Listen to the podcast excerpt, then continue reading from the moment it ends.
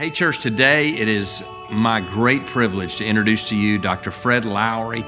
He is a friend, he is a mentor, and he's also my pastor. He was the pastor uh, at the First Baptist Church of Bossier City, Louisiana, where I grew up and where I was introduced to Jesus and called to the ministry, and where my dad ended up giving his life to Christ, and my mother, and my sister, and my brother, and we were all baptized there together. And so he is not just a friend, he is a hero uh, to me. And today he's going to share with you, and I want you to put your hands together and welcome my friend, Dr. Fred Lowrie, to the stage.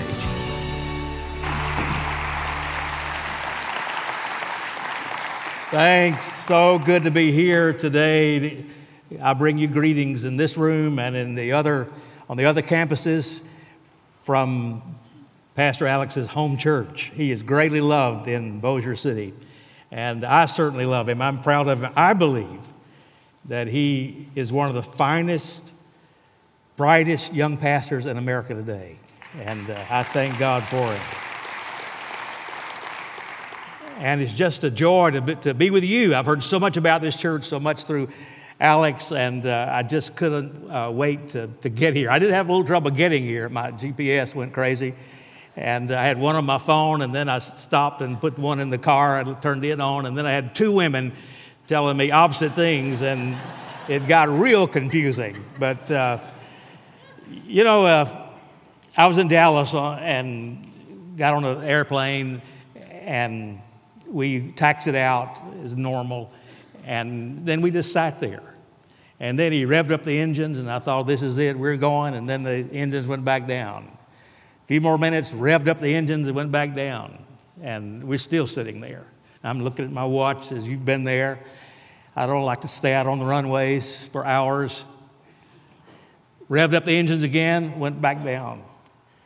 And then I realized we were moving, except not with the engines revved up. We went back to the gate. And we sat at the gate for about 20 or 30 minutes. They wouldn't let us off the plane.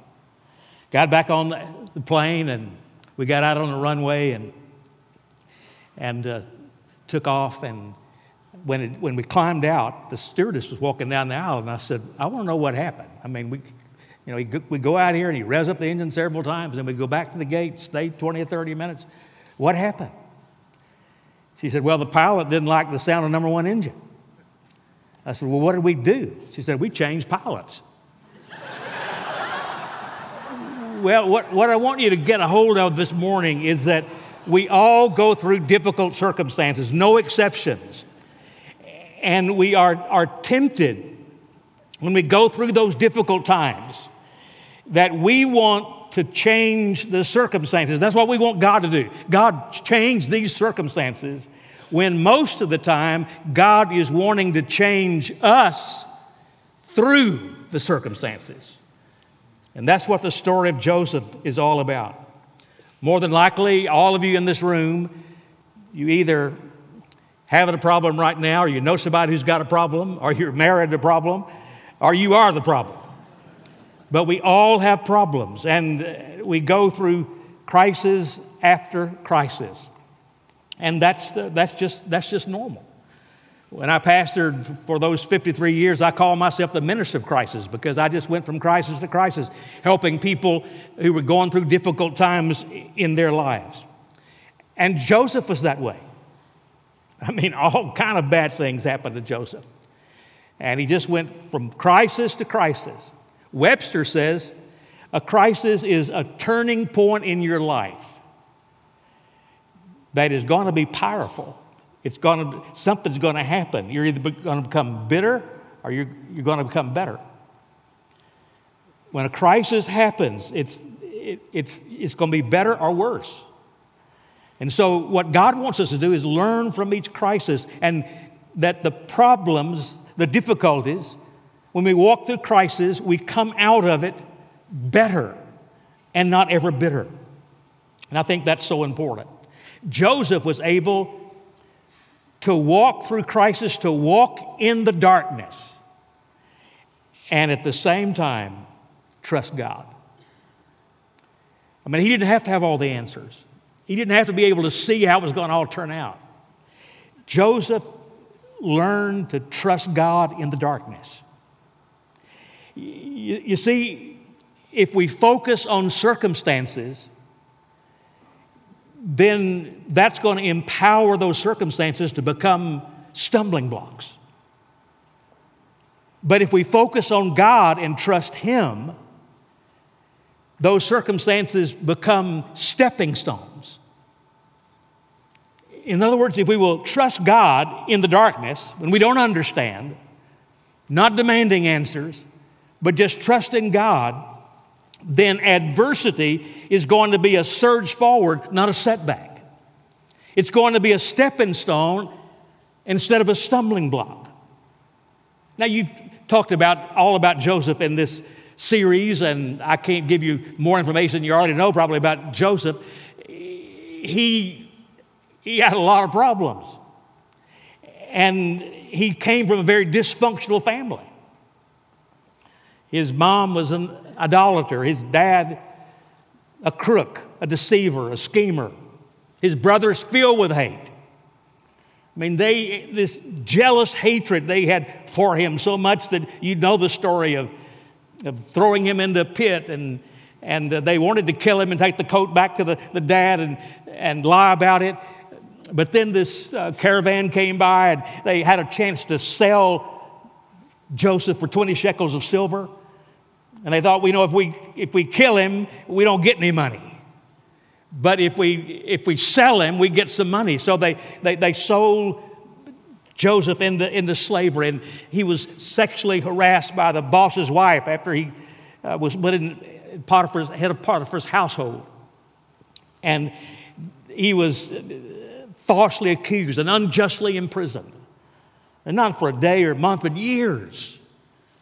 And even in prison, he was taken advantage of, and his friends let him down problem after problem, crisis after crisis.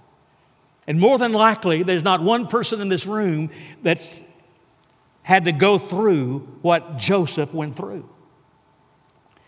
So we can learn a lot from Joseph. He went through all of this, and yet God used his, the problems, the adversities in his life to take him from the pit to the palace, to the pinnacle. And so we can learn so much from Joseph about how we handle our problems, how we can rise above circumstances, and how we can grow through circumstances. He, uh, in Genesis chapter 50, and you ought to memorize this verse. I know you memorize scripture, uh, there's those special verses to you. In the Old Testament, this verse is one to be memorized. In Genesis 50, verse 20, it says, as for you, you meant evil against me, but God meant it for good, to bring it about that many people should be kept alive. So you, you see, this truth in God's Word is a truth that's available to all of us. This worked in Joseph's life, but it also works in our lives. God used jealousy and re- rejection and hatred and all the terrible things that happened to Joseph, he used all of it as gifts in Joseph's life. When all these terrible things happen, worse than we will ever go through, more than likely, in that, in, in that situation, in the midst of those problems, gifts came to Joseph.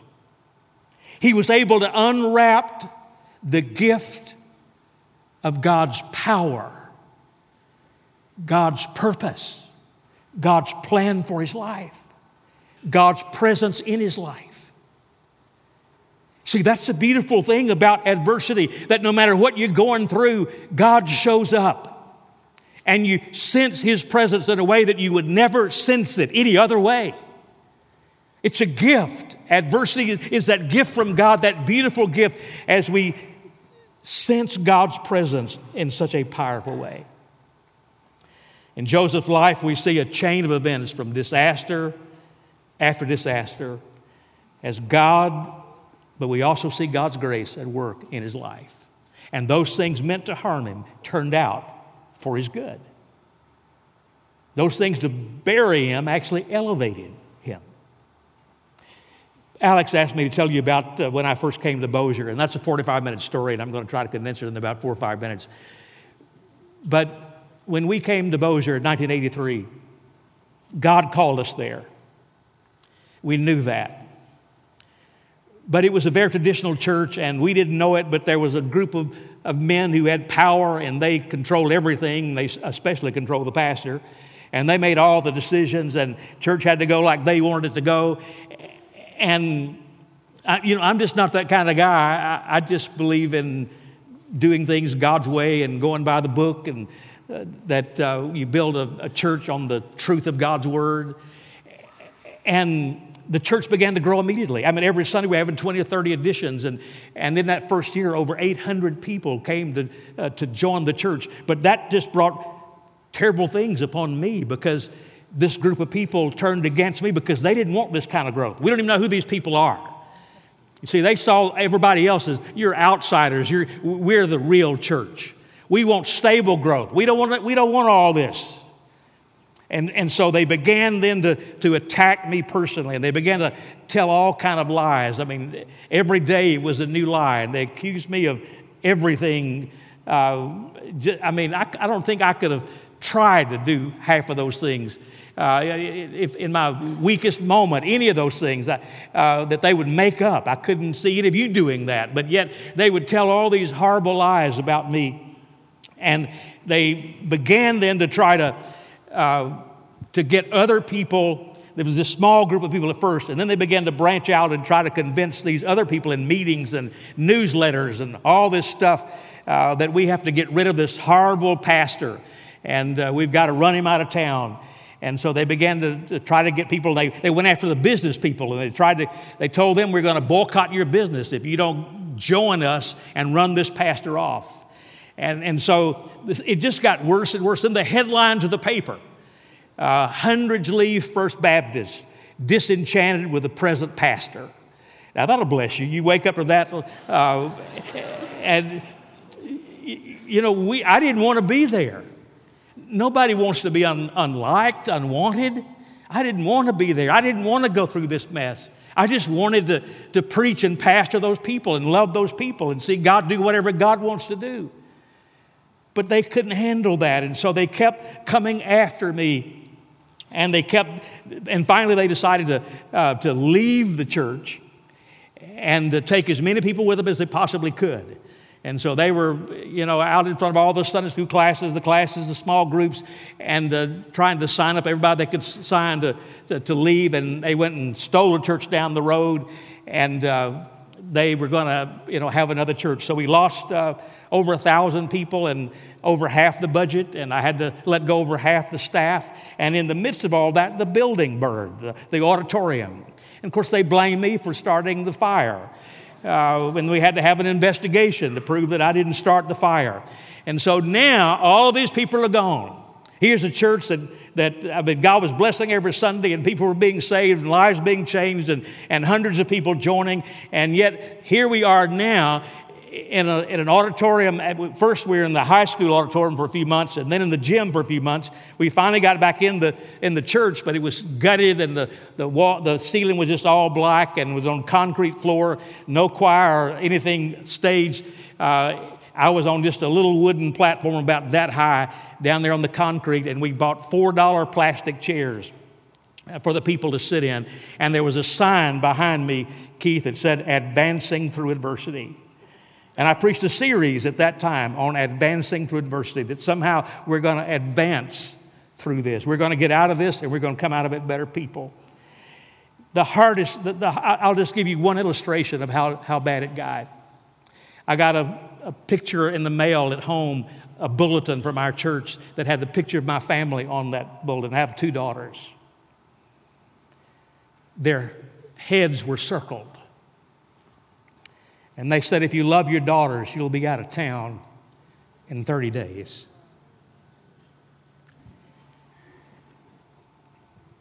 Now, you say, somebody asked me the other day, how, how long did it take you to get over that?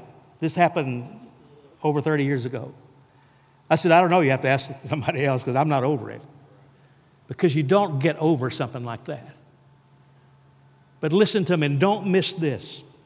Because I could tell you all the horrible things that happen that are, and some are just almost unbelievable. But I was in the prayer chapel and I was crying out to God. And I said, God, you know this is not right. It's not fair.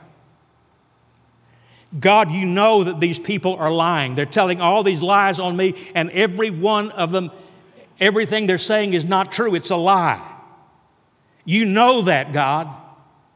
Zap them. you did it in the Bible, zap them. And you know what God said to me?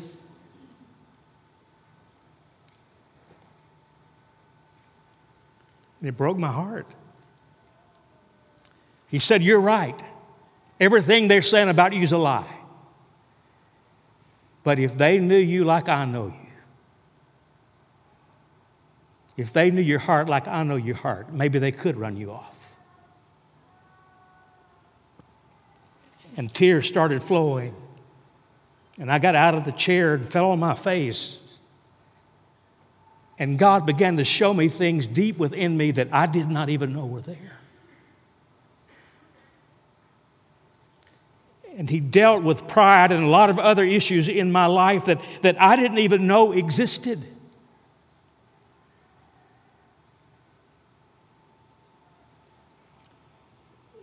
But you see, God took that terrible thing and he was in control of all of it. And he was using the very instrument they were using against me. God was using it to help me. They were using it to hurt me. God was taking what they were using to hurt me and using it to help me. And God was able to do things in my life that perhaps He could not have done any other way. And He used that experience in my life. Now, as I look back, that is one of the greatest things that ever happened in my life. I can now thank God for what we walked through over 30 years ago. You say, what happened to First Bossier? Well, in the next 30 years, God did unbelievable things. Our television ministry just exploded. The church exploded in growth. We built buildings, we reached people, we did more missions in 30 di- different countries around the world. And in, in my 30 year anniversary,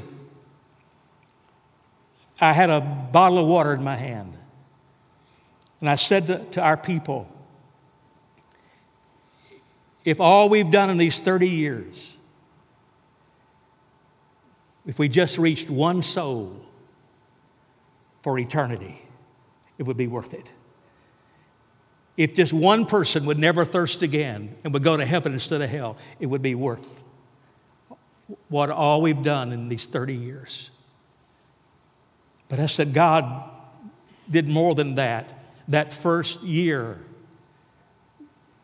we baptized over 300 people. And so they brought out over 300 bottles of water. But then I said, God, God, God did so much more than we ever dreamed or imagined. None of us could imagine. And they brought in 6,660 bottles of water. People had been saved and baptized in those 30 years.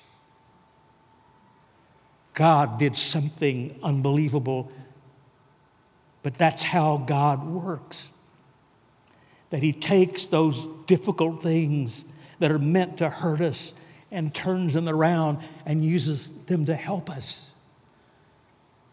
And now, there are almost 100 people across America and around the world who are preaching the gospel, serving as missionaries, who came out of First Baptist Bossier in those 30 years, one of them being your pastor. God did that. To God be the glory.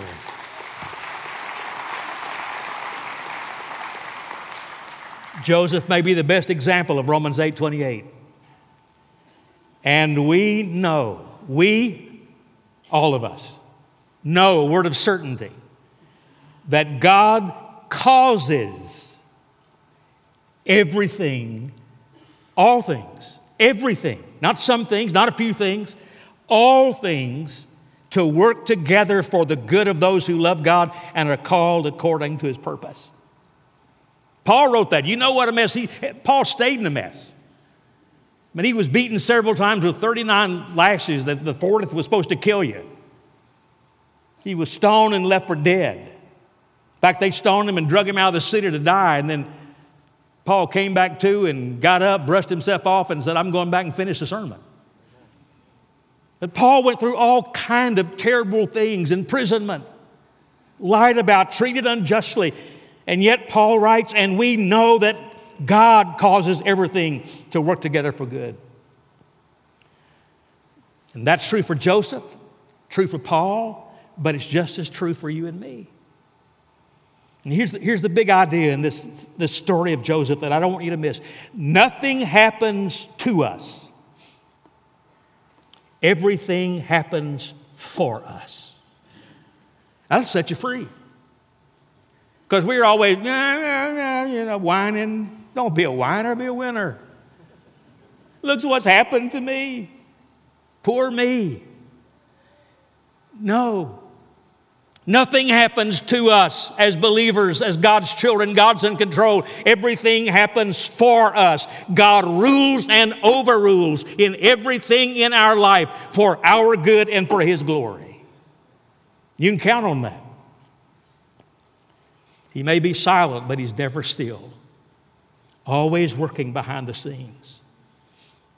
So, what can we learn from Joseph about handling crisis, conquering our, every crisis in our life, dealing with adversity? May want to write these down. Number one, going through adversity is inevitable and unavoidable. We live in a fallen world flawed by sin. We are all sinners, and sinners sin. And then we reproduce sinnerlings. And they sin too. And from our sins come hurt and tragedy and disease and decay and death. So that's the root of all of it. So, because we live in a flawed, fallen world, a sinful world, expect adversity. It's unavoidable, it's inevitable. The Bible says, Think it not strange when terrible things happen. Because it's going to happen. You're going to go through hard times. We all do. My daughter at 37 got breast cancer. I never thought that, that I would have to put my daughter and cancer in the same sentence. And she had to go through all the, the chemo and all the things that she had to go through. And praise God, she, she's getting good tests, good results each six months now. But life hurts us. And, and there are no exceptions. There are people in this room right now that something's going on in, in you that's so hurtful that it was hard for you to even get up and come this morning. But I'm glad you came because God wants to encourage your heart that you're going to make it and that God is working something beautiful out of it. You may not see it now, but you'll see it eventually. And know that it's not happening to you, it's happening for you. That God will take whatever is used to harm you to help you and to heal you. The second thing we can learn is that when life goes wrong, trust God and do right. I think that's the big takeaway from this part of Joseph's story. Because that's what Joseph did. And life will go wrong. And it will go wrong for days and months and sometimes years and that was true with Joseph about 20 years before he realized his dreams. But in every situation, we have a choice. We can trust God or we can trust ourselves. Joseph trusted God in the dark. He trusted God in the dark. And that's what we need to do. I read a story about a British soldier who was in the war, and the struggle was so hard that he became discouraged. He thought he couldn't make it, he couldn't do it anymore. I've been there, you've been there. I've told God many times, God, I just can't make it through this. You, I'm not going to make it. But I did. And this soldier said, I can't make it. And, and so he sought to bail out. And he walked away. And he's walking and walking mile after mile after mile after mile, and he doesn't even know where he is. And he finally sees, a, runs up against a post. He thinks maybe this is a signpost, and I'll, I'll have an idea where I am. And so he climbs that post and strikes a match. And all of a sudden, he realized he was looking into the face of Jesus Christ. He had climbed a crucifix. And looking in the face of Jesus, he thought, you know, Jesus didn't quit on me. And because of Jesus, I don't have to quit. I can go back and engage in the battle. Don't ever quit. It's always too soon to quit. Because listen to what I found with people. Many times we quit just before it was going to turn and become good for us. And then you just got to go through it all over. So don't ever quit. Just keep moving forward, believing that it's not happening to you, it's happening for you, and you can't see it, it's in the darkness. Like Spurgeon said, when you can't trace God's hand, trust His heart. You can't see what God's doing, and many times you can't. Trust His heart. He says, All things are working for your good. Number three, adversity is God's, one of God's gifts to us. All of us are painfully aware of the awfulness of adversity. The things can be so bad in our lives. Accidents happen, tragedy, disease, cancer, divorce. All these things happen. We're painfully aware of the torture of tragedy. But Joseph is responding to these troubles and these trials and these tragedies God's way. They're coming in his life, but he's responding God's way and he gets beautiful results. See, that's what we want. We want good results. He can't, he won't take away what's, what's gone wrong, perhaps. He won't change that circumstance, but he wants to change you and he wants it to come out good so that it's a blessing to you, it's a help to you. So we receive adversity as a gift from God in that God unwraps that his presence and his power and his purpose in our lives beauty from ashes. It's not easy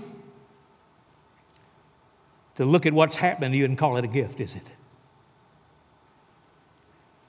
But what's happening to you will put you into God's presence and you will sense His power and you will eventually see His purpose. And that is beautiful. That is beautiful. And God wants that for you. Number four, there is nothing so bad but that good can come out of it. Now, that doesn't sound right, but that is right. There's nothing so bad but that good can come out of it. Joseph, you might remember, is a type of Christ. You'll see that in Scripture. What was the worst thing that's ever happened in the world? the ultimate evil, the greatest evil, the worst thing. It was when sinful men nailed a sinless Christ to the cross. It'll never get worse than that. Jesus, who was perfect, Jesus, who was full of love, Jesus, who was God in human flesh, sinless, but sinful men placed the sinless Christ on a cross. He was crucified. The worst thing that's ever been done. But out of the worst thing that's ever happened, ultimate good came forgiveness of sins, eternal life through Jesus Christ. So you can't doubt that it never gets so bad, but that good can come out of it. Because we've already had the worst thing that could ever happen, and ultimate good came out of it. You and I have Jesus Christ in our hearts and lives. And then, number five, God is with us. You're never alone. Oh, you're, you're in a mess, maybe the biggest mess of your life, and you think if I just had somebody that I could pour out my heart to and be honest with and talk to, God is there waiting on you. And you can tell him anything. You'll never surprise him. You'll never tell God something. He God says, Well, I didn't know that. Thanks for telling me. He knows all. And He loves you. He loves you unconditionally. So you can be totally honest and you can pour out your heart to Him. God is with us, He is in us, and He is for us. He is with us, and we can sit in His presence, and we can walk with Him, and we can talk with Him. And He is in us to give us power, to give us purpose. He is for us. He has already said that whatever happens will ultimately be for our good. And that power is grace. I call it trouble grace. When you get in trouble, God gives you the grace to handle the trouble. And it's inexhaustible. He'll give you all that you need. He won't give you more than you need, He won't give you less than you need. He'll give you what you need. When you get in trouble, God gives you the grace to handle the trouble. He will never, ever put more on you than you can handle. It's what He tells us. And He is truth. He will never put more on you than you can handle. So He gives you the grace, the trouble grace to handle whatever life throws at you. I think of a morphine pump. When they put, attach a morphine pump to you and you've had the surgery and they tell you push that button. When you get to hurting, just push that button and the pain will go away. Well, how often can I push it? Push as many times as you want to. But what you soon realize when you push that button, it'll only give you what you need, nothing more. You can push it all you want to, but nothing's going to happen. It's set to give you just what you need when you need it. Not more, not less. That's trouble grace. And you don't get tomorrow's grace, you get today's grace. And you get what you need and not more or not less, exactly what you need. God may change your circumstances, but probably not. It's true in my life. He usually changes me through those circumstances. That's what he did in Bossier. God changed me through those circumstances. I know, here's what somebody's going to say, I just know it.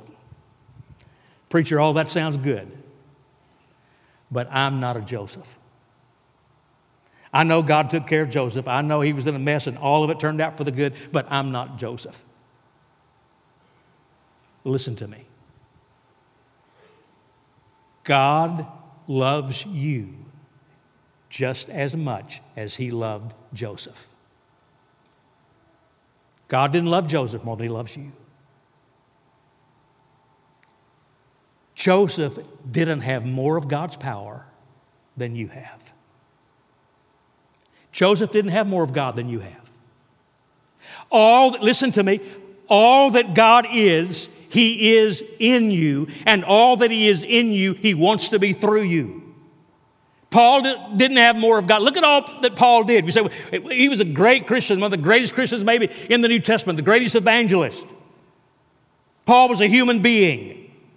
It was God who did all that through him. He didn't have more of God. You don't need more of God. You have all that God is. God needs more of you. That's the key. The same God that was in Joseph and in Paul, and who worked these miracles and he brought good out of terrible things, is the same God who resides in you this morning and can work miracles in your life. It may not change the circumstances, but he will change you through those circumstances. And number six, my favorite one. In the end, we win. I mean, things may be, get tough in this world, and I don't know what's going to happen in this world, but it's not looking good right now, I guarantee you. And we've got ISIS and ISIL and all kind of stuff going on out there, and it's a scary time. And we don't know what's going to happen. But we know what's going to happen ultimately. We win. When I was a boy, I read Hardy-Boy mystery books. And that was, you know, that was, I grew up in the country and a long time ago, and that's what we had to read. And, but I couldn't stand it. You know, I would go over and read the last chapter and see how it turned out. And then I would finish reading the book, and then all through, as I finished reading that book, I, I would say, Guy, listen to me. If you knew what I knew, you wouldn't open my door. I know what's about to happen. I, you wouldn't go around that curve. I know what's about to happen. I've read the last chapter. Well, let me tell you, I've read the last chapter. I know how it's going to turn out. We win. We win. Absolutely.